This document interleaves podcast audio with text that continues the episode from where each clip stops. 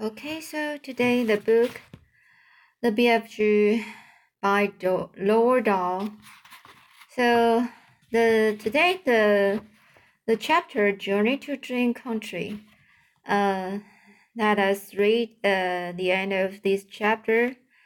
So the last time the the BFG said the human beings is making doors to suit themselves. Then he said, Giants is also making rules. Their, their rules is not suiting the, the human beings. Everybody is making his own rules to suit himself. So next Sophie asked, But you don't like it that those beastly giants are eating humans every night, do you? The fish answered firmly, I do not. One right is not making two laps. Is you quite cozy down, cozy down there in my pocket? I'm fine, Sophie said. Then suddenly, once again, the BFG went into that magical top gear of his. He began hurtling forward with phenomenal leaps. Phenom, phen, uh, sorry, so this word is phen, phenomenal, phenomenal, phenomenal leaps. So his speed was unbelievable. The landscape became blurred again. Oh, sorry. So the landscape became blurred, and again Sophie had to dart down out of the whistling gale to save her head from being blown, blown off her shoulders. She crouched in the pocket, pocket and listened to the wind screaming past.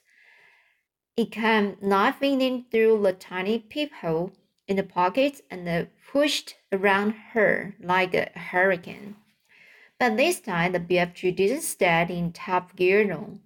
It seemed as though he had had some barrier to cross. A vast mountain, perhaps, or an ocean, or a great desert. But having crossed it, he once again slowed down to his normal gallop, and Sophie was able to pop her head up and uh, look out once more at the view. So she noticed immediately, immediately that they were now in an altogether paler country.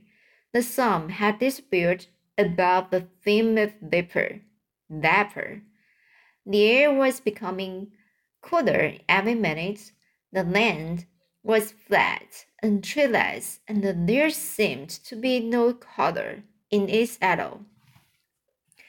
Every minute, the mist became thicker, the air became colder still, and everything became paler and paler until soon there was nothing but gray and white all around them. They were in a country of swirling mists and ghostly vapors. There was some sort of grass underfoot, but it was not green. It was ashy gray. There was no sign of living creature and no sound at all except for a soft thud of the BFG's footsteps as they as he hurtled on through the fog. Suddenly he stopped. We is here at last, he announced. He bent down and lifted Sophie from his pocket and put her on the ground. She was still in her nightie and her feet were bare. She shivered and stared around her at the swirling mists, and the ghostly vapors. Where are we? she asked. We is in Dream Country, the BFG said. This is where own dreams is beginning. So here, the next chapter, dream catching. The big friendly giant put the suitcase on the ground.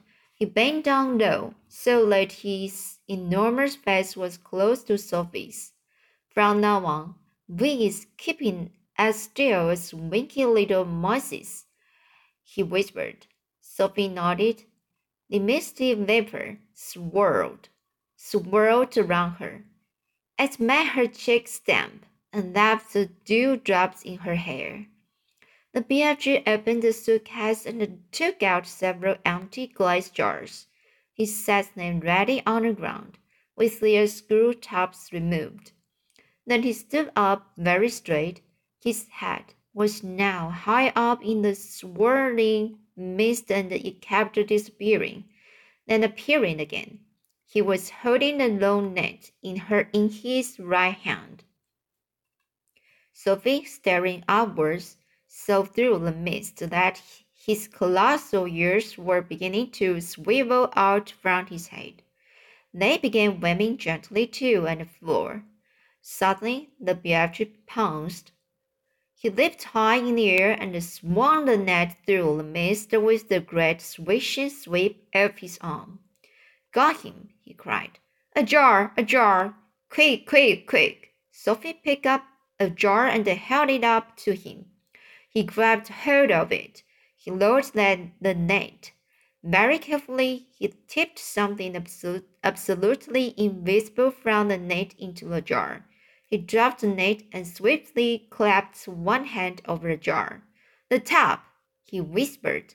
The jar top quick. Sophie picked up the screw top and handed it to him. He screwed it on, on tight and the jar was closed.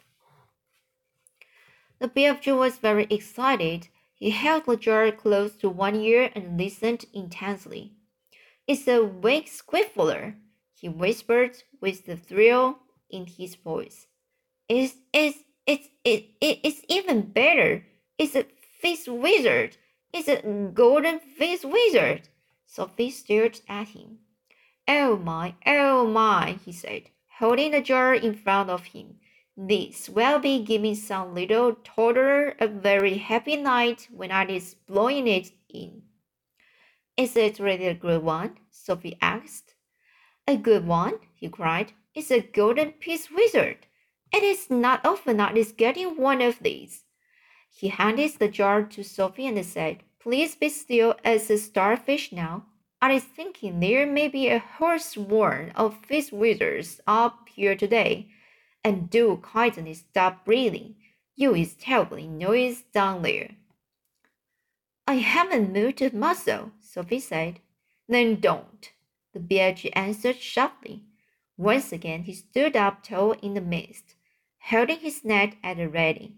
Then came the long silence, the waiting, the listening, and then at last with surprising suddenness came the leap and the swish of the net. Another jar, he cried. Quick, quick, quick. When the second drink was safely in the jar and the top was screwed down, the BFG held it to his ear. Oh no, he cried. Oh, mince my maggots. Oh, sweep my swagglers. What's the matter? Sophie asked. It's a it's a trogglehumper, he shouted. His voice was filled with fury and anguish. Oh, save our souls, he cried. Deliver us from weasels. The, the devil is dancing on my beavers. Sorry, so deeper, deeper. The deep, the devil is dancing on my dibbler. What are you talking about? Sophie said. The BFG was getting more distressed every moment. Oh, bash my eyeballs, he cried, waving the jar in the air. In the air. I come all this way to get lovely golden dreams, and what is I catching? What are you catching? Sophie said. Ah, I is catching the frightsome trogglehumper, he cried. This is bad, bad dream. It is worse than the bad dream. It is a nightmare. Oh dear, Sophie said. What would you do with that? Is never, never letting it go, the BFG cried. If I do, then some poor little toddler will be having the most curt bloody time. This one is a real kissy, kissy bug thumper. Is exploding it as soon as I get home. Nightmares are horrible, Sophie said. I had one once. and I woke up sweating all over. With this one, you will be waking up screaming all over, the BFG said. This one will make your teeth stand on end. If this one got into you, your blood would be freezing to icicle, icicles, and your skin would go creeping across the floor. Is it is it as bad as that? It's worse, cried BFG. This is real whoppsy grobswitcher. You said it was trogglehumper, Sophie told him. It is a trogglehumper, cried exasperated BFG. But it is also a bug thumper and a grobswitcher, and it's all three riddled into one. Oh, I is so glad I is clenching it tight. Oh, you wicked beastie, you! he cried, holding up the jar and staring it into it. Never more is you going to be bunk doodling the poor little human beanie toddlers. Sophie, who was also staring into the glass jar, cried out, I can see it. There's something in there. Of course, there is something in there, the BFG said. You is looking at the frightened trogglehumper. But you told me dreams were invisible. That is always invisible until they is captured, the BFG told her. Absolute that is losing a little of their invisibility. We is seeing this one very clearly. Inside the jar, Sophie could see the faint scarlet outline of something that looked like a mixture between a blob of gas and a bubble of jelly and was moving violently, thrashing against the sides of the jar and forever changing shape. It's wiggling all over the place, Sophie cried. It's fighting to get out. It will bash itself to pieces. The nas- nastier the dream, the angrier it is getting when it is in prison, the BFG said.